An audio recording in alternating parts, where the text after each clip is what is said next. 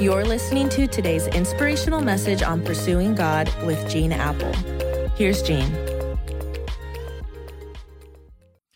Well, I think all of us approach 2021 with the prayer, God, I need a new year. And I can't think of a better thing any of us can do in this new year than pursue our relationship with God more intentionally. And I just hope these next few minutes are just one resource that God can use to help you begin, end, or get through your day with a greater sense of His activity and presence in your life. So, this week we're spending a few days focused on a man in the Bible. His story begins very benignly in Jonah 1 1 when it says, The Lord gave this message to Jonah. This message. In other words, God spoke to him, God communicated with Jonah, God directed Jonah, God guided Jonah, God spoke to him. And we all want guidance and direction from God about our lives, about our futures. And God gave Jonah guidance and told him he wanted him to go to the wicked city of Nineveh and lead them back to God. But after receiving this direct message from God, Jonah does the exact opposite. He runs away from God, books a trip, sets sail for the Mediterranean city of Tarshish. He felt so comfortable with things, so relaxed that he goes to the lower deck of this ship for a siesta. And while he's sleeping, a violent storm with gale force winds kicks up. It's an enormous wind that threatens to break up the ship, and the sailors panic. By the way, if you're ever on a cruise and the sailors and captain freak out, you better freak out too, okay? Well, the captain goes below deck finds Jonah, says to him, Get up and call on your God. Maybe he will save us all.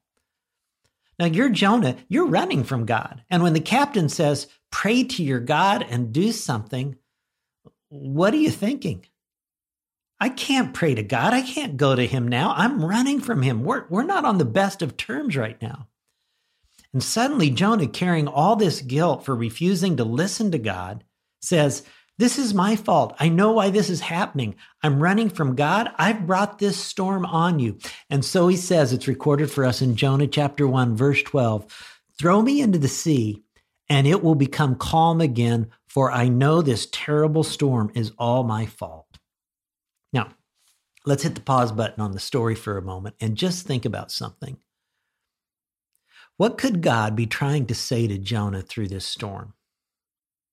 What could God be trying to say right now to you through a storm you're going through? I've discovered in my own life that often when I'm going through a storm, God is trying to say, Gene, look inside. Take an honest look inside at yourself. Sometimes God uses storms to get our attention and to kind of an analysis of the condition of our souls. Sometimes you make a decision and you think you're just going to pay a low discount fare, but it ends up being a costlier fare than you ever dreamed.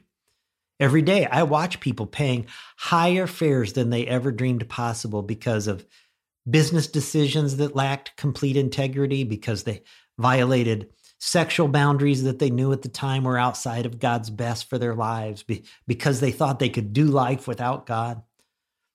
So often, God is saying in the midst of those problems, just look inside. Look at yourself. Jonah looked inside, says to the sailors, It's my fault. Throw me overboard.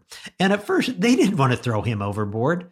They did their best to row back to land, but as the storm kept raging and blowing, and as the waves get higher and higher, Jonah pleads with them, Throw me overboard.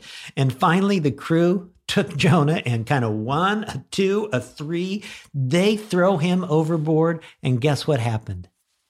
Instantly, the wind stopped and miraculously the water is calm. Now, I wonder, I just wonder if you feel like you're in a storm that has been beating on you from every side. I wonder if you are really just experiencing the voice of God saying to you, hey, look inside. This storm is a time to look at your heart, look at your soul, look at your motives. 2021 ought to be a year of some self examination.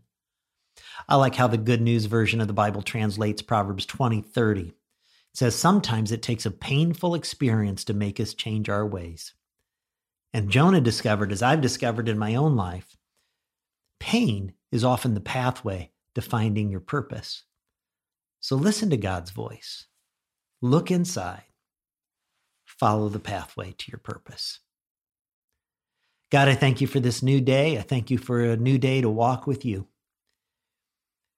And God, I pray that, uh, like Jonah finally did, that we would look inside and we would see what kind of work you want to do on the interior of our thoughts, of our minds, and in our soul.